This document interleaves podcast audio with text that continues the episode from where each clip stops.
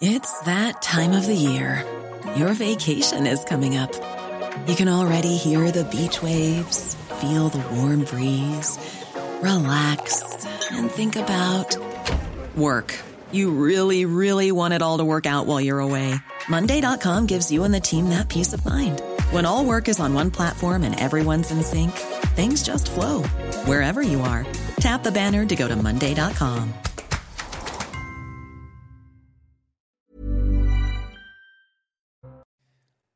Bonsoir à tous et très heureux de vous retrouver dans Ça se dispute, votre rendez-vous du dimanche soir avec bien évidemment Julien Drey et Geoffroy Lejeune. Bonsoir messieurs, très heureux de, vous retrouver, de terminer la semaine avec vous.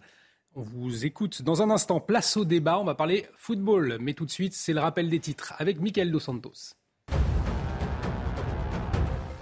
Les deux premiers décrets d'application de la réforme des retraites publiés au journal officiel, l'un d'entre eux, le plus controversé, porte l'âge légal de 62 à 64 ans. Dès le mois de juillet, des retraites seront calculées en fonction des nouvelles règles. Cette publication intervient deux jours avant la 14e journée de mobilisation. Clément Beaune s'est dit ouvert à une voie spéciale sur le périphérique parisien. Elle serait réservée au covoiturage, aux taxis et aux transports en commun. Le ministre des Transports a néanmoins précisé qu'il souhaitait une étude d'impact préalable. La mairie de Paris y est favorable, la région Île-de-France, elle, s'y oppose. Enfin, Karim Benzema devrait signer dans le club saoudien d'Al Ittihad.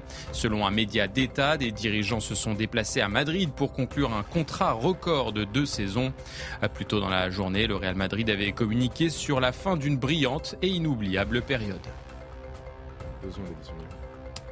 Merci Mickaël. Prochain point sur l'actualité avec Mickaël Dos Santos à 19h30. On va parler football, alors pas des 200 millions de, de ah, ça, je pense que Geoffroy il était d'accord pour. ça l'arrangeait bien. Bah, bah, bah, on, est, on, est, on sera tous d'accord finalement. Hein. Euh, on va parler football, mais euh, des multiples violences, des incidents. Vendredi soir, on en parlait euh, hier lors des, des matchs, euh, dont des affrontements entre les supporters d'Ajaccio et de l'Olympique de Marseille avant le coup d'envoi. Eh bien, ces affrontements se sont poursuivis malgré les alertes. Mais pire, un fan de Marseille, Kenzo, petit garçon de 8 ans atteint d'un cancer du cerveau, a été agressé par des supporters d'Ajaccio, ou plutôt par des individus. Son père a reçu deux coups de poing. On va écouter le récit de, de sa maman. Elle s'exprimait sur CNews côtés de, de son fils. Kenzo a 8 ans. Fervent supporter de l'OM, il se faisait une joie d'assister au match Ajaccio-Marseille ce samedi. Mais la soirée a viré au cauchemar quand des individus ont pénétré dans la loge où il se trouvait avec ses parents. Atteint d'un cancer au cerveau, le jeune garçon a été blessé. Son maillot a été arraché et brûlé devant lui, des actes condamnés par l'AC Ajaccio. Ces individus ne représentent en aucun cas les valeurs de notre club et de notre île. La Ajaccio fera toute la lumière sur ces agissements honteux. Dès que les individus auront été identifiés par nos services, nous porterons plainte contre eux. La Ajaccio est solidaire avec le petit Kenzo et ses parents. Toujours choqué, Kenzo va mieux selon son entourage. Il s'en sort avec quelques égratignures sur le visage. Alors, ce qui interpelle, c'est que le maire d'Ajaccio, on en parlait d'ailleurs euh, ici, Geoffroy Lejeune avec Julien Dreyer, il avait alerté les incidents avaient éclaté vendredi. Euh, il, lui avait estimé que la rencontre devait être annulée. Conséquence, on le voit aujourd'hui, il y a le, petit Kenzo, 8 ans, euh, qui, qui, en pâtit, euh, qui trinque. Est-ce que le football, finalement, est, trop puissant pour les autorités pour faire annuler un match déjà dans un premier temps? Bah, non, ça arrive. Les annulations de match, ça peut arriver quand même. Euh, ça fait, euh, ça fait toujours un peu hurler euh, les supporters notamment, dont je fais partie d'ailleurs. Et, et, et, mine de rien, non, non, je pense que ça peut arriver. Là, c'est peut-être un peu de négligence, un peu de, un peu de, de comment dire, de, de, de de, de, volonté de penser que tout va bien, tout va bien finir, et puis un risque en fait qui a été mm. pris, et puis, et puis voilà, ça termine mal. La vérité, c'est que euh, l'Olympique de Marseille est quand même un club particulier que je supporte, donc euh, que je connais bien, mais j'ai passé pas mal de temps euh, au Vélodrome et c'est dangereux, même quand il n'y a pas ce climat de tension, c'est dangereux en fait le Vélodrome. Quand j'étais petit, moi dans les virages, j'avais l'impression que j'allais mourir à chaque fois. Donc même quand il n'y a pas d'échauffourée entre supporters. Donc donc voilà, il faut que les autorités administratives n'aient pas la main qui tremble et qu'il y a des moments avec, surtout dans certaines villes, surtout avec certains supporters, où en effet la prudence impose d'annuler, de, décaler, de reporter un match, de le fermer aux supporters. Moi, ça m'émeut pas, même si il y a moins d'ambiance dans un stade. Je viendrai. Euh, on sait que les supporters euh, sont chauds, certains violents. Euh, il faut avoir la main plus ferme, comme le dit Geoffroy Lejeune. Déjà, la question que je me pose, c'est quand on est un supporter de football, Comment on peut s'attaquer à Comment on peut s'attaquer à un gosse, lui prendre son maillot, le brûler, le brutaliser? C'est quoi la mentalité de ceux qui font ça? C'est une interrogation. Je sais que avec le temps, j'ai appris des choses sur la nature humaine, mais en arriver là, franchement, dans un match de foot, quoi. On n'est pas dans une confrontation idéologique telle que, voilà. Et donc, euh, je ne sais pas comment va faire la justice, mais les individus qui ont fait ça, la sanction, il faudrait qu'elle soit exemplaire. C'est pas la prison, parce que bon, il faut qu'elle soit exemplaire. Il y a une sorte d'interdiction à vie euh, de, de, stade de football ou des choses comme ça, pour parce que c'est incompatible, y compris avec le ce que devrait être le sport, qui est un moment de mm. fraternité, de confrontation, de générosité. C'est voilà, ça me rend des fois, je veux bien toute la politique, etc. Mais à un moment donné, je me dis mais c'est quoi ça? Et ce petit garçon était là pour rêver finalement dans ce stade d'Ajaccio. C'est vrai qu'on on s'interroge sur la mentalité, Geoffroy Lejeune, de, de ces individus qui viennent dans les stades de foot. Bah ouais, puis on n'aura pas la réponse a priori. En fait, je pense que la bêtise, la cruauté, la violence aussi, ça fait quand même partie de la nature humaine. Il y a toujours dans une société toujours une part euh, résiduelle de gens qui sont capables de ça. La question que nous on doit se poser, c'est est-ce que ça augmente ou est-ce que ça a plutôt tendance à baisser? Dans notre société aujourd'hui, ça a plutôt tendance à augmenter. C'est ça qui est un peu inquiétant. Et là, pour le coup, ça appelle sans doute une une réponse politique, c'est-à-dire en fait comment faire en sorte de dissuader une partie des gens qui basculent là-dedans. Mais après, voilà, on n'est pas en train de découvrir le hooliganisme, on n'est pas en train de découvrir la violence. Euh, euh, je veux dire, c'est quasiment la même discussion que sur les black blocs aussi. Ça a toujours existé. En ce moment, il y en a plus. Ils sont plus violents. Euh, mais, mais, mais voilà, non, c'est. Mais par contre, la réponse qu'a posée Julien, on n'aura pas la question, pardon, on n'aura pas la réponse à cette question. Ce qui se passe dans la tête de quelqu'un qui est capable de ça, honnêtement, donc, faut protéger la société et les enfants de ce genre de personnes. Alors, il faut quand même nuancer, quoi. Je veux dire, parce que les Corses, c'est pas les Corses, c'est la tradition de, l'île, c'est plutôt une tradition hospitalière mm. qui a été exemplaire, par exemple, pendant la deuxième guerre mondiale, puisque c'est la seule part du pays du territoire où aucun juif, par exemple, n'a été arrêté ni déporté. Et les Corses sont, alors ils ont leur caractère, mais c'est quand même des gens sympathiques, donc euh, c'est pas les Corses, c'est des imbéciles. Voilà, la distinction est faite il faut la rappeler. Je ne veut pas se fâcher avec les Corses, c'est très important, vous avez raison. non, je ne veux pas me fâcher parce que d'abord c'est une, île magnifique, que j'ai envie qu'elle reste dans le territoire français, mm. pour être honnête, et que j'ai envie qu'on fasse tout pour qu'elle puisse rester agréablement dans le territoire français. Eh bien, c'est dit, on aura peut-être le, débat au, sujet de la Corse euh, prochainement. Dans l'actualité, en tout cas, Éric Dupont-Moretti qui s'en prend à Marine Le Pen après Elisabeth Borne. On se souvient qu'il avait parlé du Rassemblement national comme un parti héritier de Pétain. Eh bien, le garde des Sceaux en remet une couche euh, sur ce sujet, mais aussi sur les liens d'ingérence supposés de la Russie au sein du Rassemblement national. Hier, dans l'émission La Belle Époque, c'est sur France 2, Éric Dupont-Moretti a interpellé Marine Le Pen quand on lui a présenté euh, sa photo. Marine Le Pen qui lui a répondu. Regardez. Marine Le Pen, quelle question vous lui poseriez? Qui préférez-vous, Pétain ou Poutine? que vous vous rendez compte de la brutalité, de la violence, de l'injure que représente ce propos appuyé sur aucun, encore une fois, élément factuel? Moi, je suis, et mon mouvement est un mouvement qui défend et qui met au cœur de notre combat la souveraineté nationale.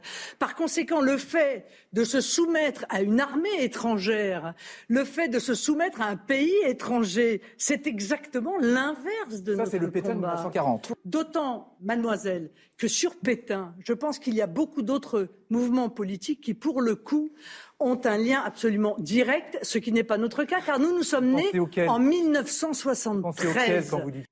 Julien Drey, on vous a vu faire l'amour quand vous avez euh, entendu Éric Dupont-Moretti. Pour quelle raison?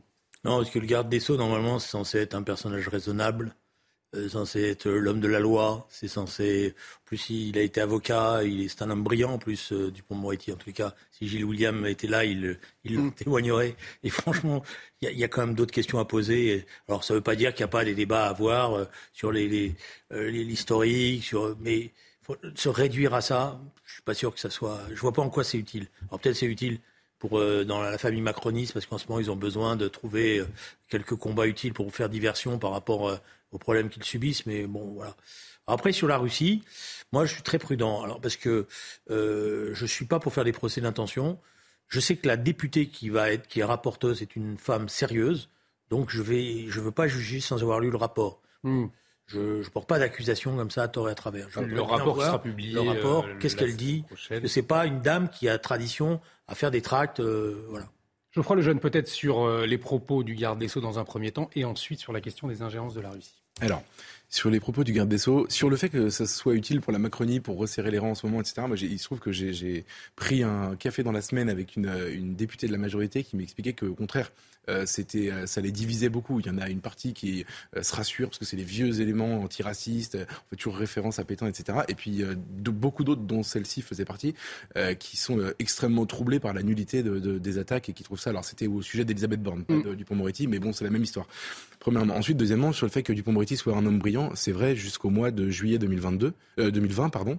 Et depuis qu'il est garde des Sceaux, pardonnez-moi, mais je suis d'accord moi pour dire que il y, a, une éloquence chez lui euh, quand il est avocat euh, qui est évidemment euh, qui est évidemment renversante parfois, un talent, enfin tout ça bien sûr. Il monte sur scène, c'est enfin c'est quelqu'un qui avait beaucoup de cartes, beaucoup de cordes à son arc et qui était assez impressionnant. Depuis qu'il est garde des Sceaux, moi en tant qu'amoureux de la rhétorique qui regarde souvent ça avec beaucoup d'intérêt, je le trouve nul vraiment.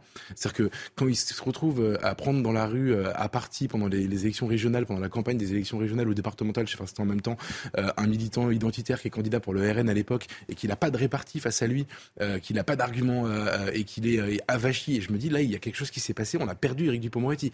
Et alors là, le niveau de rhétorique et d'attaque, que ce soit sur le fond et sur la forme, me fait penser, c'est pas pour la formule, à une cour d'école. Pétain ou Poutine, et il est hyper content de lui en plus. Je crois que même Léa Salamé euh, a dit quand même que c'était un peu, euh, un peu, un peu hallucinant. Ensuite, il y a d'autres choses à dire sur cette, euh, la suite de cet échange. Il, il, dit par exemple que il y a un député du Rassemblement national qui cette année dans l'Assemblée nationale a, a, demandé à un, député de la France insoumise de rentrer en Afrique parce qu'il était noir. Et Grégoire de Fournal. Il dit absolument, c'était l'affaire de qu'il retourne en Afrique, le bateau, etc. Avec le député Carlos Bilongo. Eh ben, il dit ça alors qu'il est écrit partout, notamment dans le rapport de l'Assemblée, etc., que ce n'est pas ce qu'il a dit. Vous voyez, donc en fait, c'est la bêtise du propos, le mensonge, euh, et, vous mettez tout ça bout à bout, et on, a, on vous secouez dans un shaker, et on est censé avoir le plus grand orateur de France. Moi, je suis désolé, j'ai arrêté d'y croire. J'ai vraiment arrêté d'y croire. Je trouve ça vraiment mauvais, vraiment très très mauvais.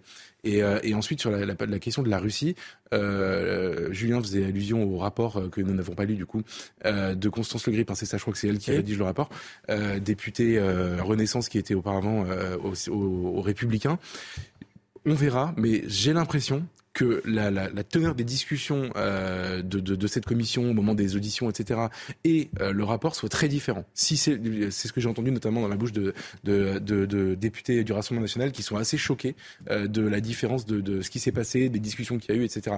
Moi, si vous voulez, j'essaye de, c'est pas pour dédramatiser, mais sur la question des ingérences étrangères, et notamment russes, euh, en France et avec le Rassemblement national, je pense que c'est beaucoup plus simple que ça en réalité. Je pense que euh, Vladimir Poutine est un dirigeant qui, jusqu'au euh, 24 février 2022, est admiré par une partie de la droite parce qu'il est euh, patriote mmh. euh, et qu'il qu'il défend un autre axe que, ou un, une autre alliance que l'alliance uniquement américaine et qu'il a un modèle de société qui correspond peu ou prou à, à la droite et ça devient le 24 février 2022 euh, un impérialiste euh, qui, euh, qui envahit un pays en violant sa souveraineté avec un projet qui n'est plus du tout le même. Donc en fait, moi j'aimerais qu'on donne crédit à la bonne foi de certains dirigeants, euh, Nicolas Sarkozy, François Fillon, Éric Zemmour, Marine Le Pen, etc., qui en fait ont changé d'avis au moment où lui a changé de comportement et, et qu'on n'avait pas, enfin je veux dire, quel, quel intérêt. Alors oui, elle a rencontré, elle a rencontré Poutine, mettez-vous à sa place. Elle est présidente du Rassemblement national, on est en 2017, elle a jamais croisé de chef d'État et on lui propose de serrer la main au président russe et de faire une photo avec lui. Bah, elle s'est laissée de, de, se trouver une stature internationale, je comprends qu'elle le fasse. Julien Drey. Euh, il y a plusieurs choses. Bon, on verra le rapport. Je hmm. pense qu'il faut toujours. Euh, j'ai sur la base des, choses euh, écrites, euh, réfléchies. Bon, ça c'est la première chose. La deuxième chose, c'est, oui, il y a une fascination. C'est d'ailleurs un reproche qu'on peut lui faire. Il y a une fascination, et elle n'a vu, et elle n'a pas été la seule, mais elle, n'a vu qu'une partie de la pièce. Parce que M. Poutine ne s'est pas réveillé dictateur quand il a envahi l'Ukraine. Il avait déjà une longue liste. Euh, d'opposants qu'il avait enfermés, euh, qu'il avait déportés. Euh, c'était quand même pas le modèle de la démocratie exemplaire qu'on espérait. il y avait, il y avait, dans ce cas-là, c'est la moitié du monde, en fait. C'est ça le problème. Dans ce cas-là, c'est la moitié des pays du monde. C'est ça le problème. Mais d'accord, mais justement, faites attention. Je, je sais ce que c'est que les relations d'État à État les relations d'État à État, c'est que malheureusement, il faut faire aussi avec. Euh, voilà, mais à un moment donné, on n'est pas obligé de donner le sentiment qu'on a une forme de fascination pour ce type de personnage. Et là, là, effectivement, il y a une faute politique qui a été commise, puisque les alertes, elles existaient. Euh, je veux dire, euh, un opposant comme Khodorkovsky, qui a été enfermé pendant dix ans, c'était pas rien. Et il, et il a tenu pendant dix ans dans les camps. Et il racontait déjà ce qui était en train de se passer. Peut-être que Marine Le Pen aurait dû être plus prudente. C'est d'ailleurs étonnant parce que normalement ils avaient combattu le stalinisme, le, communisme, etc. Bon, mais là tout d'un coup il y a eu une fascination qui les a emmenés loin. La prudence de, Marine Le Pen, euh, ce que vient de nous dire euh, Julien Drey, votre réponse, je crois, le jeune. donc, Sur la prudence par rapport à Poutine en amont, voilà. Je vous, je vous, dis, moi, c'est vraiment, je pense que l'explication, elle est sur euh, elle. Dans son cas, après, à elle, euh, elle est accusée d'avoir fait une photo avec lui, enfin d'avoir posé avec lui, d'avoir été reçue par lui, etc. Je comprends pourquoi elle l'a fait, et je pense que c'était moins de la fascination qu'un besoin de se euh, normaliser, de trouver une stature, etc. Elle a aussi essayé de rencontrer Trump pour les mêmes raisons. C'est pas pourtant, enfin, donc c'est je, n'arrive pas à voir. En, plus, c'est des débats, comment vous dire, que, que j'ai euh, j'ai beaucoup eu, que j'ai beaucoup entendu euh, dans, la, dans la droite française. Il y a une question sur Poutine depuis très longtemps, justement. Et, ne nous enlevez pas une chose. Je dis nous parce que je fais un nous collectif de la droite et accusé d'être poutinolâtre en règle générale. Déjà, c'est plus vrai du tout depuis l'invasion de l'Ukraine. Premièrement, et surtout deuxièmement, euh, surtout deuxièmement, c'est ne nous enlevez pas notre patriotisme qui fait quand même qu'on est on est toujours plus français que autre chose. Ça, à un moment donné, ça a été une critique faite à la droite quand Poutine était à l'époque, avant l'invasion, quand Poutine avait des relations compliquées avec euh, François Hollande et qu'il y a eu les sanctions, etc., qu'on n'a pas vendu le Mistral, vous vous rappelez de ce moment-là, euh, à ce moment-là, des, des, gens dont j'ai fait partie ont critiqué la France par rapport à ça. Mais parce qu'on n'exportait pas nos bateaux, parce qu'on euh, on avait une politique de sanctions qui était inefficace et qui était que morale et qui nous avait fait sortir du jeu, notamment en Syrie. C'était ça les critiques qu'on faisait. C'était la France qui se diminue en faisant ça. C'était pas Poutine est génial, vous devez lui faire confiance. Donc voilà, il y a beaucoup, beaucoup. En fait, c'est d'ailleurs très bien résumé par Dupont-Moretti. C'est l'argument un peu facile, le badge un peu facile. Euh, quand vous êtes de gauche aujourd'hui, que vous voulez accuser quelqu'un de droite, vous lui mettez le badge Pétain ou Poutine. Ça marche dans les deux cas de la même manière et malheureusement, dans les deux cas, c'est faux. Alors, il y, a, plusieurs choses, mais je fais une remarque. Euh, François Hollande n'était peut-être pas aimé par Poutine, mais il était respecté. Et il avait su se faire respecter. Pour reprocher des tas de choses à François Hollande. Il y a plein de traces écrites de cette admiration. Bah, il y en a une, l'accord de Minsk. Ah ouais.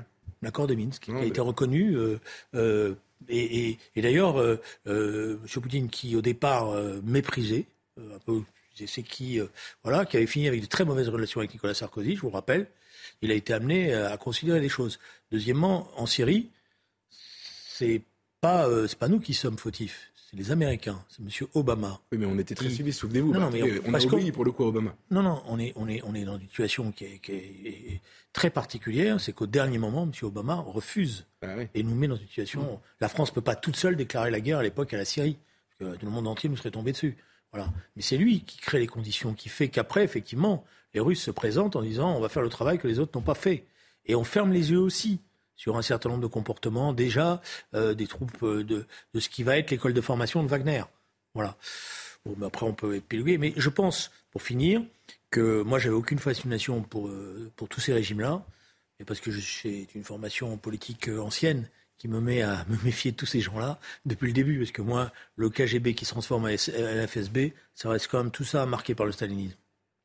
On va parler de la réforme des retraites, commencer à en parler puisqu'il nous reste trois minutes avant la fin de cette première partie. Euh, deux premiers décrets concernant la réforme des retraites, ils ont été euh, publiés aujourd'hui au journal officiel, dont celui portant d'ailleurs progressivement l'âge légal de 62 ans à 64 euh, ans. C'est la mesure la plus controversée du texte, vous le savez. Et ce, 48 heures avant une nouvelle mobilisation contre la réforme. Ce sera le 6 juin, mardi prochain et une opposition très remontée contre le gouvernement, puisque cette semaine, le texte du groupe Lyot visant à abroger ce départ à 64 ans a été supprimé euh, par la Commission des affaires sociales et Emmanuel, Manuel Bompard parlait ce matin sur notre antenne d'un braquage démocratique. Écoutez-le. Il y a eu de la part de la minorité présidentielle et de la part de la présidente de l'Assemblée nationale un braquage démocratique, un passage en force. Elle s'est assis sur toutes les règles, les règles de l'Assemblée nationale comme les règles de la Constitution, en empêchant les députés d'opposition de déposer des amendements en commission. Je voudrais juste vous dire que ça ne s'appelle pas un épisode mouvementé. Aucun article du règlement de l'Assemblée nationale de la Constitution lui permet de refuser un droit élémentaire de toute démocratie, c'est que les parlementaires puissent amender un texte. C'est une rupture pour vous, ça va faire jurisprudence. Mais c'est extrêmement grave ce qui s'est passé et je vous le dis, nous n'en resterons pas là. Nous allons saisir le Conseil d'État. Si le Conseil d'État se juge euh, incapable ou incompétent sur ce sujet, nous saisirons la Cour européenne des droits de l'homme, mais nous ne laisserons pas faire le fait que, du fait juste qu'une personne le décide, les députés de l'opposition n'aient plus le droit de déposer des amendements sur un texte. Ah ouais, messieurs, est-ce qu'il y a effectivement, euh, Manuel Bompard parle d'un braquage démocratique. Est-ce que vous avez euh, noté un, problème démocratique autour de la réforme des retraites, notamment récemment euh, à la Commission des affaires sociales Ou bien c'est aussi une confusion qui pourrait être entretenue par la NUPES? On sait qu'il y a cette manifestation, Geoffroy Lejeune, euh, mardi, et il faut donc mobiliser, un petit peu cristalliser aussi la colère dans la rue. Comment est-ce que vous, vous observez tout cela? Braquage démocratique ou pas? En fait, l'expression braquage démocratique, je pense, elle est, justifiée en effet par la, mobilisation à venir. Euh, c'est pour exciter les troupes, etc. Sur le fond, euh, malheureusement, je suis ça, ça m'arrivera pas souvent de le dire, mais je suis assez en accord moi avec euh, Manuel Bompard. C'est-à-dire que, en tout cas, rien n'a fonctionné normalement. Euh, et, et s'abriter derrière la, le, le, le, pur aspect légal euh, de l'adoption de ce texte, c'est-à-dire en fait oui, bien sûr, tout est légal, il n'y a pas eu de, il d'irrégularité, etc. Mais mais euh, mais faire croire que tout a, a, fonctionné normalement, que le Parlement a joué son rôle, que euh, le, que les partenaires sociaux ont joué leur rôle, etc. Alors que tout le monde dit l'inverse, que les deux tiers de l'hémicycle hurlent au fait qu'ils n'ont pas pu s'exprimer dessus, qu'ils ont vécu voilà, de l'obstruction, des passages en force, de l'interdiction de déposer des amendements, etc. Euh, le 49.3 euh, et que en parallèle de ça, vous avez des, des, des, des syndicats euh, qui ont parlé, dont le, le qui sont adressés à un mur pendant des mois. Bref, je, je, voilà, le, le, seul argument, enfin l'argument qui reste au gouvernement, qui est de dire tout est fait dans les formes parce que juridiquement ça colle, ne tient pas. Et en fait, la vérité, c'est pas tellement à moi de le dire, c'est que euh, moi, je l'inscris dans une histoire plus longue d'un dysfonctionnement démocratique euh, dont le, symptôme le plus visible, c'est l'abstention dans les élections. C'est en fait les gens arrêtent de voter, mais parce qu'ils voient bien que en fait, ça commence avec 2005 le référendum qui est adopté de manière détournée avec le traité de Lisbonne, une plaie qui s'est quand même jamais refermée. Vous avez quand même 55% des gens dont la vie a été euh, bazardée, euh, et ensuite. vous avez l'augmentation de l'abstention jusqu'à des scores mais mm. pharaonique, notamment les, les, régionales de 2021, c'est quand même le, un sommet, euh, et, euh, et, et, la présidentielle évidemment, euh, et les législatives. Un électeur sur deux ne s'est pas déplacé pour élire les députés. Et vous avez un cocktail, si vous voulez, où il y a une crise de représentativité que le gouvernement essaie de nier, mais qui existe. Moi, je ne vois, je ne vois que ça en fait.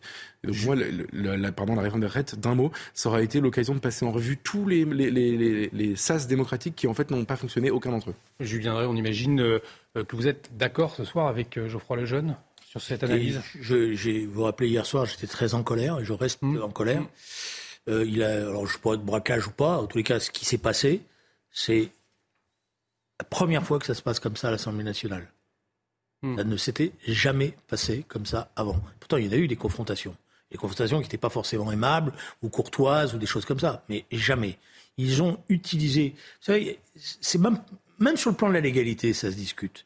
Parce que, oui, les articles en soi existent. Mais je ne pense pas que le législateur, quand il a réfléchi à tout ça, avait réfléchi à l'idée de les mettre bout à bout. Et eux, ils les ont mis bout à bout. Et mis bout à bout, ça, ça finit comme, on vient de le voir. Voilà. C'est-à-dire que oui, il y avait des, comment dire, des articles qui permettaient d'aller vite ou en tous les cas d'écourter. Mais eux, ils ont tout utilisé comme une forme de, d'offensive. De, voilà. C'est pas l'honneur de la présidente de l'Assemblée nationale. Moi, j'en ai vu des présidents de l'Assemblée nationale euh, qui étaient de, la majorité, qui étaient euh, sous la tutelle. Mais ils ont tous eu le sentiment, à un moment donné, de droite ou de gauche, que leur rôle, c'était de s'élever au-dessus du clivage partisan. Et que leur rôle principal, c'était de défendre les droits du Parlement. Même si ça heurtait le président de la République, qui était leur ami. Même si ça heurtait le président de la République. Hmm. C'est ça, un président de l'Assemblée ou une présidente de l'Assemblée nationale qui fait honneur à sa fonction. Et ce qu'elle a fait là, c'est pas bien. je le dis, c'est pas bien. Euh, on m'avait dit, c'est une femme euh, très affable, très courtoise.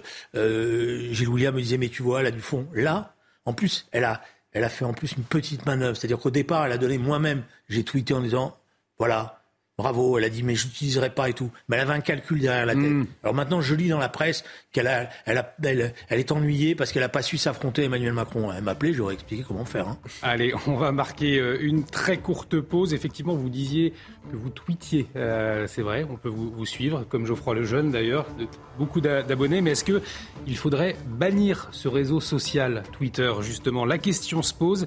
Euh, c'est une possibilité. Euh, c'est le ministre délégué au numérique, Jean-Noël Barrot, euh, qui l'a dit cette semaine. On va en parler. Qu'est-ce que vous en pensez? Restez avec nous sur CNews. Faut-il bannir le réseau social Twitter? On en parle dans un instant.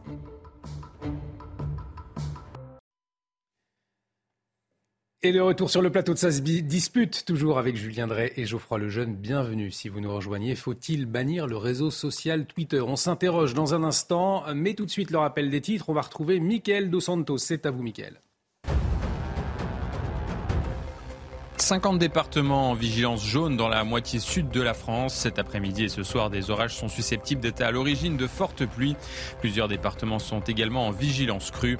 Hier, Lyon a connu l'équivalent d'un mois et demi de précipitations en seulement quelques heures. La cause de la catastrophe ferroviaire en Inde est désormais connue. L'accident de train qui a fait au moins 288 morts est dû à une erreur humaine de signalisation. L'un des trois trains aurait été mal aiguillé. Il aurait été dérouté sur une voie où se trouvait déjà un train de marchandises. Le ministre indien des chemins de fer a reconnu avoir identifié les personnes responsables. Et puis enfin, une Citroën 2 chevaux en bois vendue pour un prix record de 210 000 euros. Cette voiture unique au monde a été achetée par Jean-Paul Favant, fondateur du musée des arts forains à Paris. Le véhicule ne dispose pas de carte grise, ne peut pas rouler, mais a nécessité 5000 heures de travail pendant 5 ans. Merci Mickaël. Prochain point à 20h euh, sur euh, l'actualité. Alors, faut-il bannir le réseau social? C'est en effet une possibilité annoncée en début de semaine par le ministre délégué au numérique, Jean-Noël Barrot. Euh, alors, une condition, c'est si le réseau social américain ne signe pas le code de bonne pratique de l'Union européenne. Euh, des bonnes pratiques qui concernent notamment la lutte contre la désinformation en ligne. On voit les précisions d'Adrien Spiteri, puis je vous pose la question ensuite, est-ce qu'il faut bannir Twitter? La nouvelle a fait l'effet d'une bombe le 26 mai dernier. Twitter quitte le code volontaire de bonnes pratiques contre la désinformation. L'annonce a été faite par le commissaire européen au marché intérieur Thierry Breton. Ce code de bonne pratique a vu le jour en 2018. Son objectif, mieux coopérer avec les fact-checkers et priver de publicité les sites diffusant de fausses informations. Au total, il regroupe une trentaine de signataires comme Google ou Microsoft. Très vite, le gouvernement français réagit. Le ministre délégué au numérique monte au créneau. Twitter sera banni s'il ne se conforme pas à nos règles de l'Union européenne. La lutte contre la désinformation sera une obligation légale à partir du 25 août dans l'Union européenne, en vertu de la loi sur les services numériques. Les amendes pourront aller jusqu'à 6% de leur chiffre d'affaires mondial. Alors Julien, dans le cas où Twitter ne respecte pas le code de bonne pratique de l'Union européenne, est-ce que selon vous, il faut effectivement bannir Twitter? Je vous pose une question, je ne suis pas un spécialiste des réseaux sociaux, de qui Mais Twitter, ce n'est pas la propriété d'Elton Musk? Si. Elon Musk, exactement. Et il n'était pas le meilleur copain de M. Macron, là, il y a quelques jours? Il y a effectivement des, liens entre les, deux hommes. Et M. Macron, il n'a pas été amené à lui faire des remarques là-dessus? Regardez pas. non, mais ce que je veux dire, c'est tout d'un coup, on sort les flingues, on y va, on dit ah là, et le patron, il était là, et on lui dit, visiblement, on lui a pas dit grand-chose. Hmm. Je sais pas, moi, je suis pas Sans commentaire. je froid le jeune. moi, c'est plus sérieusement. Enfin, je veux dire, c'était très sérieux, mais ce que je veux dire, c'est moi ce qui m'inquiète vraiment. C'était pas totalement sérieux, mais ça m'interroge. C'est pour ça, hmm. voilà, je, l'ai fait de manière peut-être ironique, excusez-moi, mais bon. Non, mais effectivement. En fait, euh, moi, je suis désolé, je pense que c'est un problème euh, grave, en fait. oui. quand, vous avez. Quand vous prenez tous les mots qu'on a entendus dans le sujet, là, vous avez lutte contre la désinformation, fact-checker, fake news, euh, fausses nouvelles, etc. Donc, vous, très bonnes intentions si euh, tout à coup on se met un peu à, à cornaquer ceux qui sont trop euh, tolérants avec, euh, avec le grand n'importe quoi, personne n'est contre. Sauf que dans les faits, c'est quoi une bonne information selon l'Union européenne? Est-ce que par exemple, l'obligation de dire pendant la pandémie que le vaccin empêche la transmission, vous considérez que c'est une bonne information ou pas? Parce que pour eux, c'était une bonne information. Nous, on savait que c'était faux, mais on ne pouvait pas le dire. Hmm. Et il y a des plateformes, dans les conditions générales de Twitter avant que ce soit racheté par Elon Musk ou de, Google, donc euh, YouTube par exemple, si vous disiez le vaccin, on pouvait le dire par exemple à CNews, parce que c'est pas les mêmes règles, mais si vous disiez sur YouTube le vaccin n'empêche pas la transmission, ainsi que le disent des médecins, des études, etc., etc., vous étiez banni.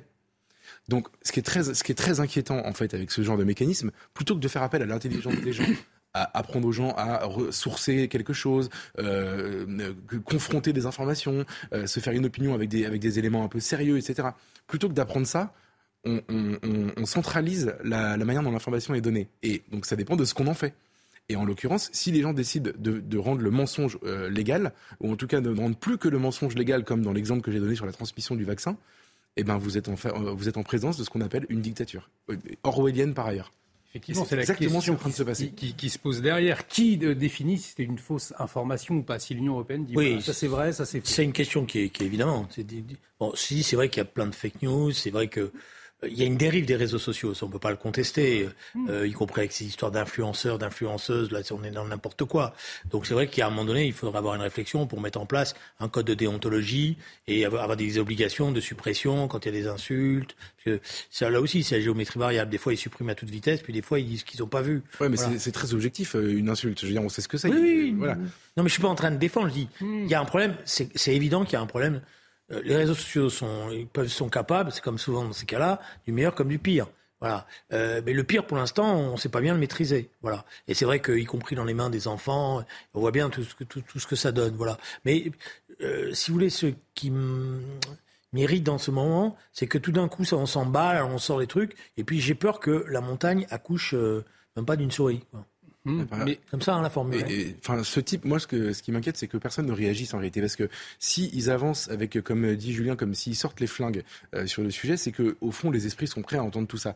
Et qu'est-ce que ça veut dire? Ça veut dire qu'ils surfent sur l'abolition quasi définitive de la, de la formation d'un esprit critique. C'est, c'est, si les gens étaient savaient qu'il y a une différence entre un livre écrit par quelqu'un entre guillemets de respectable euh, ou alors euh, une image euh, qu'on, qu'on, qu'on imagine non Mm. trafiquée, si les gens savaient euh, discerner en réalité et qui savaient se faire une opinion à partir de choses vérifiées, je veux dire, euh, vous et moi, Julien, quand on voit et Olivier, quand on voit passer euh, un truc bidon sur euh, Twitter, on le reprend pas parce qu'on se dit bon bah voilà, je vais attendre trois jours de savoir d'où ça vient, machin, de lire d'autres choses et puis bon et les, gens n'en sont plus capables en fait. Et donc pour euh, probablement un problème d'éducation, de ce qui se passe à l'école, peut-être un problème de, trop de place du téléphone dans la dans nos vies et notamment dans celle des enfants, etc. Enfin, je c'est pas le débat, mais voilà.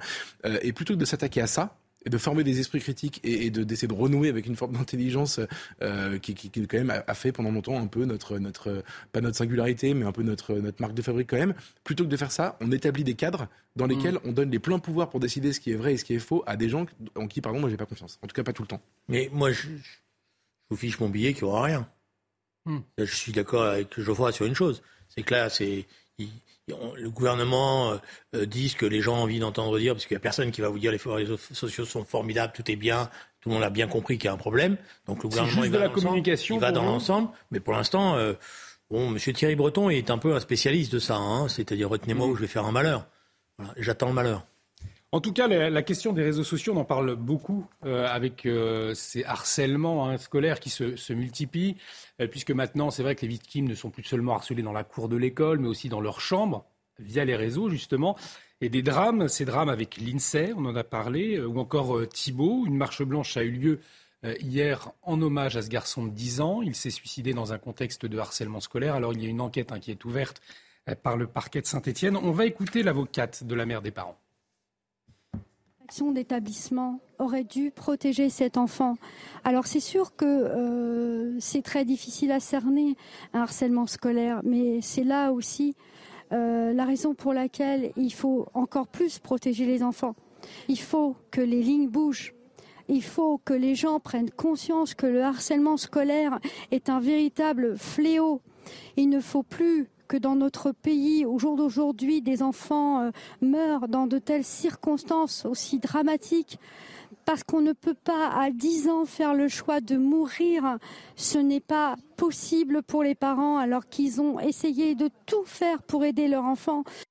C'est vrai, Julien est-ce que euh, comment on fait bouger les lignes très concrètement? Est-ce qu'on peut encore avoir confiance les parents quand ils déposent leur- leurs élèves à l'école? Est-ce qu'ils peuvent encore avoir confiance quand on voit tous ces drames euh, de ces derniers jours? Ah, A priori, oui, parce que euh, malheureusement, malheureusement pour cette famille, visiblement, ils, sont, ils étaient dans l'école où il fallait pas être, quoi. Parce que c'est-à-dire qu'il n'y a pas eu la bonne réaction au bon moment. euh, voilà, mais il y a quand même un corps enseignant qui qu'on va pas accabler encore en disant euh, voilà, il y a un corps enseignant qui travaille, pas forcément les conditions aussi faciles, etc. Maintenant, le système, il, il va pas bien, on le sait. Voilà, il va pas bien parce que euh, ce problème du harcèlement est un, problème euh, euh, terrible, terrible pour les enfants, terrible pour les familles, et que tous les instruments qui auraient dû être renforcés ne le sont pas. Et je vais faire une remarque, si vous me permettez, qu'il n'y a même pas l'éducation. Je veux dire, on nous fait des campagnes avec à la télé, avec des, des 4 par 3, etc. On pourrait faire euh, des grandes campagnes contre la violence, euh, contre le harcèlement, avec des clips qui pourraient être percutants et qui permettraient d'ailleurs aux enseignants après, dans leur classe, de s'adosser à ces clips pour s'expliquer. On ne fait pas ça. Alors moi, les larmes de crocodile, à la fin, des fois, j'en ai un peu marre. Geoffroy Lejeune, on, on en parlait euh, hier avec euh, Julien Drey de cette question du harcèlement et on s'était posé la question de la réintroduction du surveillant général. Ce surveillant général à, à l'ancienne, justement, qui, permettait du lien euh, entre les élèves et, et aussi d'avoir un œil sur ce qui se passait très concrètement dans, Et- et dans la cour. Est-ce qu'il faut revenir à certaines méthodes plus anciennes qu'on a oubliées aujourd'hui? La question, de, euh, la question du surveillant général ou alors de la présence du téléphone portable dans l'établissement, par exemple, c'est- en fait pour moi la même question, c'est la question de l'autorité. En réalité, quand vous regardez toutes ces histoires, euh, c'est c'est évidemment sordide. C'est comme pour les supporters de foot tout à l'heure. Je pense qu'il euh, y a une part incompressible euh, de, euh, chez les enfants d'ailleurs, c'est particulièrement vrai, euh, de violence, de cruauté, de capacité d'acharnement, etc. C'est pas c'est pas gentil un enfant en réalité. En tout cas, ça peut être très méchant. Et donc euh, ces phénomènes-là, en réalité, je pense qu'ils ont toujours existé, qu'ils existeront toujours. La question, c'est dans quelle mesure on, on, on, on- on continue à tolérer euh, que ça prenne ce, ce, ce, ce- ce- cette, enfin, cette, euh, cette dimension-là aujourd'hui, parce qu'aujourd'hui particulièrement, enfin c'est particulièrement grave en ce moment. Et moi, je pense que si aujourd'hui ça prend ces proportions, c'est parce qu'on a sapé deux choses. C'est euh, en effet la question de l'éducation, c'est-à-dire que euh, c'est, oui, les, les établissements, les, proviseurs, etc. sont euh, sont, sont euh, parfois responsables, mais en fait les parents aussi, on ne parle jamais des parents, les parents des harceleurs, les parents des harceleurs, pardon, mais s'ils voient pas en fait que leurs gosses ont organisé des, cabales, si les parents de, de, de- des, harceleurs, de la petite, de, l'ami, de la petite Lindsay, en ce moment ça continue après l'enterrement, après la mort, après l'enterrement, ne se rendent pas compte, ça veut dire qu'il y a quelque chose qui, qui est profondément défaillant, et ça, je suis désolé de le dire, mais ça puise euh, ses racines dans mai 68, euh, l'enfant roi, euh, c'est génial, faut rien dire, faut surtout pas, euh, faut surtout pas aller. Ah bah, euh, Julien, pardon. En fait, les causes ont des conséquences. À un moment donné, on a décrété qu'il fallait plus intervenir, plus, euh, plus gronder, plus, et donc vous, ça donne des, des petits tyrans qui sont absolument pas, euh, qui sont absolument pas. Bah, si, bah, je suis désolé. Je vous propose, Geoffroy chose, termine voilà, juste- vous terminez, puis euh, euh, Julien Drey vous avec le, deux- le deuxième point, et je suis c'est un peu la même chose. L'autorité, pareil. Depuis 1968, on a décrété qu'en fait c'était absolument indécent d'exercer une autorité, et donc le surveillant général n'existe pas. On trouve ça impossible d'imaginer interdire le téléphone portable. En fait, je suis désolé, un gosse n'a pas à passer 8 heures par jour sur un téléphone portable. Et si jamais il le fait, ça peut finir comme ça. C'est tout. Pardon, Julien. Alors, deux choses. Le téléphone portable et le 68, c'est deux mondes différents. Hein. Bah non, c'est une conséquence. Bah non, c'est d'accord, mais je veux dire, mai 68, c'était mai 68. La liberté, les portables, c'est dans les années 2000. Donc, Oui. je veux bien qu'on rende mai 68 responsable des portables. Non, mais à la fin, mai 68 à bon. Non, mais Premièrement. Deuxièmement, à cause des idées de deux- 68. deuxièmement, moi, j'ai été surveillant. Parce que, voilà, j'étais surveillant après mai 68.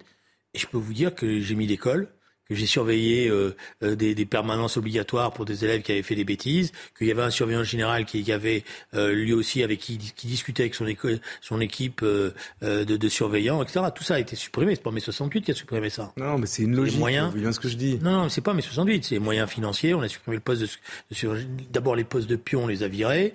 On a pris vite fait juste des gens pour à la va-vite. On a supprimé les- Pourquoi, pouroi on les a les économies. Non, non, mais Les économies. On a supprimé les infirmières scolaires. Je on, a, très bien on, le- a, on, a, on, a, on a supprimé Ça- les ça- centres pé- euh, médico-pédagogiques. quoi. Voilà. Donc moi, je veux bien.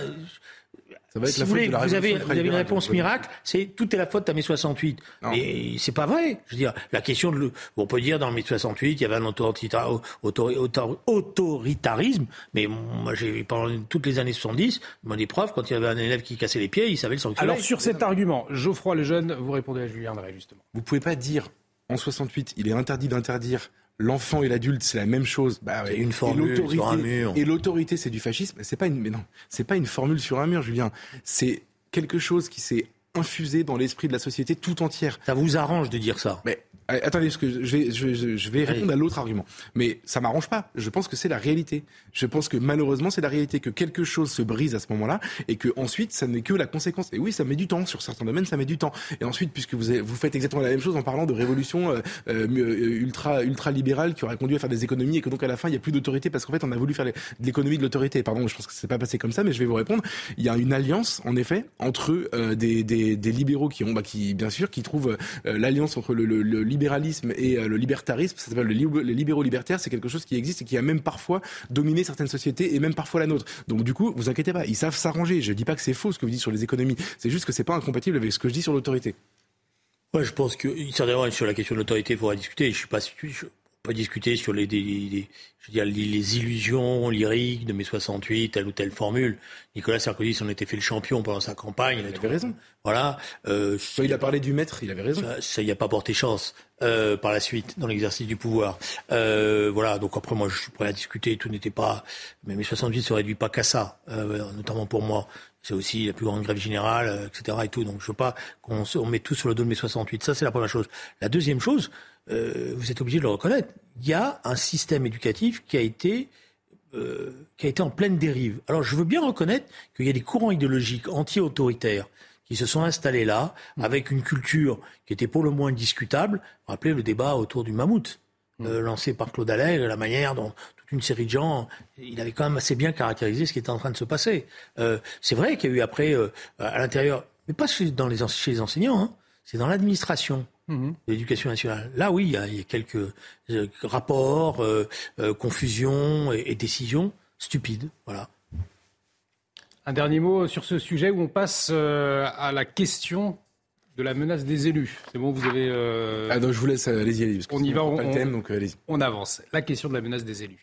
avec le maire sans étiquette de Montjoie, dans le Tarn-et-Garonne, euh, qui a été placé sous surveillance policière. Il s'appelle Christian Urgal. Il est élu de cette petite commune de 190 euh, habitants. Il est victime de menaces de mort, des menaces qui font suite à la, diffusion, c'était fermé d'une vidéo réalisée par Papacito, une vidéo vue plus de 500 000 fois. Alors Papacito, c'est un influenceur euh, et il s'en prend à l'élu, il le qualifie de fouine, qu'il faudrait chasser du village de Montjoie. Alors à l'origine, c'est un conflit entre un propriétaire et un éleveur suite à l'utilisation d'un chemin. On va écouter euh, le maire de cette commune, Christian Urgal, et puis on, en parle ensuite. C'est une histoire qui, a commencé il y a 18 ans. C'est un différent avec, euh, disons, un éleveur qui est arrivé dans la campagne suite euh, pour un chemin.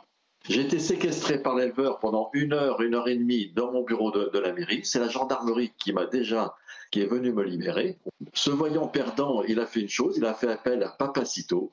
Et aussitôt, la, polémique est arrivée. Et là, j'ai été menacé dès le départ parce que c'est la deuxième vidéo. Il y a eu une première vidéo. Tout ce qui se dit, tout ce qui se fait, tout n'est mensonge. Le net a fait beaucoup de mal. J'en souffre. Et quand on voit la deuxième vidéo, la mise en scène, quand on les voit dans une carrière avec des 4x4 armés jusqu'aux dents, Kalachnikov, pistolet, et de dire on va à la chasse de la fouine parce qu'ils m'ont nommé la fouine, ensuite on les voit m'attraper, me passer à tabac, ensuite me violer et me laisser pour mort. Donc depuis, ben, je reçois des menaces de mort énormément, plus des messages obscènes par centaines. Geoffroy Lejeune en parlait justement tout à l'heure de la conséquence des réseaux sociaux, notamment concernant la désinformation, le, harcèlement. Là, on voit également euh, les, conséquences de cette, de cette vidéo, et c'est le maire qui en pâtit, un petit maire de 190 habitants, hein, qui aujourd'hui eh se retrouve sous surveillance policière. En fait, euh, déjà, l'histoire, elle est compliquée en réalité. Entre l'éleveur et son voisin, etc., c'est un, un vrai conflit. Euh, moi, je suis pas habitant de, Montjoie et je suis pas, suis pas élu local, donc je sais pas vous dire qui a raison, qui a tort, mais euh, c'est un vrai conflit avec, avec deux versions. l'éleveur en question, sa vie a changé. Enfin, il est dans une galère monstrueuse et il a appelé à l'aide bien avant tout ça. Il appelle à l'aide pour, que, pour, pour, pour pouvoir donner sa version et pour, pour pas perdre l'accès, je crois, à sa route. Ou, voilà, c'est une forme d'injustice que le que mm. l'éleveur essaie de régler par les réseaux sociaux. Ensuite, Papacito, euh, alors moi c'est pas mon comment dire, c'est pas mon genre de beauté, euh, c'est particulier comme style, mais c'est un influenceur qui fait pas que ça. Euh, sans saisie, essaie de relayer l'histoire, etc., etc. Et je me suis euh, infligé la vidéo en question. Euh, c'est pas des menaces de mort, c'est pas des, des, c'est pas, il n'y a pas quelque chose de, de, de, délictueux dans cette euh, vidéo. Ce qu'il est en revanche, c'est les conséquences de la vidéo mm. et probablement des gens qui tout à coup révoltés parce qu'ils ont vu dans la vidéo se disent tiens mais moi je vais aller faire justice et les conséquences qu'on voit là, c'est un peu la même histoire. Vous savez que euh, que Saint-Brévin-les-Pins en réalité, il y a des gens qui manifestent contre l'immigration à Saint-Brévin-les-Pins, ce qui est parfaitement légal. Par ailleurs, moi je trouve que sur le fond ils avaient raison. Et derrière des petits malins ou des gros voyous qui se disent tiens on va aller encore plus loin on va brûler la maison du maire. C'est deux choses qu'il faut quand même un peu séparer hmm. parce que euh, c'est pas exactement la même chose et ça n'enlève rien au fait qu'il mérite cette protection et que euh, on n'a pas aujourd'hui en France, même si je veux dire, même si l'affaire, même si le maire a tort, même si l'affaire est, compliquée et qu'en réalité il a, il a pas fait ce qu'il fallait faire, etc. Ou que c'est quelqu'un euh, de, de, comment dire de pas respectable, ça ne justifie pas en effet que des gens lui courent après et essayent de le tuer. Ça c'est sûr. Julien Drey. Alors, je vais être honnête avec vous, je ne suis pas un spécialiste du conflit entre le maire et j'ai pas été regarder ce degré de détail et j'ai pas fait l'enquête qu'a fait Geoffroy. Euh, ce qui est marrant, c'est que c'est ce petit élu qui est surveillant. Mais j'ai plutôt 190 habitants. Voilà, spontanément, j'ai plutôt tendance je vais être honnête avec vous, de ce que j'ai vu, j'ai plutôt tendance à faire confiance aux maires. Hmm. Parce que c'est un élu, parce que dans un premier temps, je fais confiance aux élus. Alors après, il peut y avoir des dérapages, il peut y avoir des conflits qui prennent de notre nature, etc. Mais je sais aussi comment un certain nombre de citoyens, lorsqu'ils n'ont pas obtenu euh, ce qu'ils voulaient, sont en capacité de vous présenter euh, le, maire, la conseil municipal, vous expliquant qu'il y a un conflit mondial contre eux, etc. Et tout. Je, je me méfie de ce genre d'interprétation. Après, il y a un autre problème qui est posé et sur lequel moi je suis de plus en plus interrogatif, c'est toutes ces histoires d'influenceurs hmm. qui deviennent des sortes de chevaliers blancs. Tout ça pour avoir des tweetos, parce que l'important pour eux, c'est d'avoir le maximum de tweetos, parce que c'est comme ça qu'ils ont de la pub après. Et ça, c'est un vrai problème C'est la droite sénatoriale qui demande d'ailleurs la circonstance aggravante pour les cas de harcèlement en ligne d'un élu notamment. On n'a plus beaucoup de temps, on n'a même plus le, temps d'en parler. Néanmoins, oui, non, ça vous semble une bonne mesure? Il y a un sujet, c'est vrai qu'ils sont de plus en plus menacés. Par ailleurs, là, en l'occurrence, c'est exactement le même débat que sur Thomas Porte, vous savez, qui avait, euh, qui avait mis la, tête d'Olivier Dussopt sous mm. son pied euh, comme un ballon. Euh, c'est la même chose. Est-ce que c'est est -ce c'est un appel au meurtre ou pas? À l'époque, la, France Insoumise l'avait défendu et moi, j'avais dit que je trouvais ça plutôt scandaleux. quoi. Papacito, il fait la même chose dans ses vidéos. Il a fait ça avec Mélenchon une fois et Mélenchon, d'ailleurs, avait beaucoup protesté. à juste titre. Et ouais, mais voilà, et lui, il se défendait en disant, mais je suis humoriste en même temps. Euh, ben non, mais j'entends. Je, je, vous dis, moi, j'étais dans le, j'étais dans le camp de, de Dussopt. Allez, on arrive au terme de cette émission. Il y a quand même un moment donné où il faudra quand même se poser sérieusement cette question des influenceurs. Parce que c'est des gens qui ont, voilà, c'est vraiment que du, c'est insupportable du point de vue de la mentalité. Quoi. Allez, un, bon débat euh, en perspective cette question des influenceurs. Merci à tous les deux. Merci Geoffroy Lejeune. Merci Julien Drey. Euh, dans un instant, face à Rioufol, avec bien évidemment Yvon Rioufol, orchestré par Elliot Deval et avec Véronique Jacquier. On est en retard, on rend tout de suite l'antenne. Excellente soirée, l'info continue sur CNews.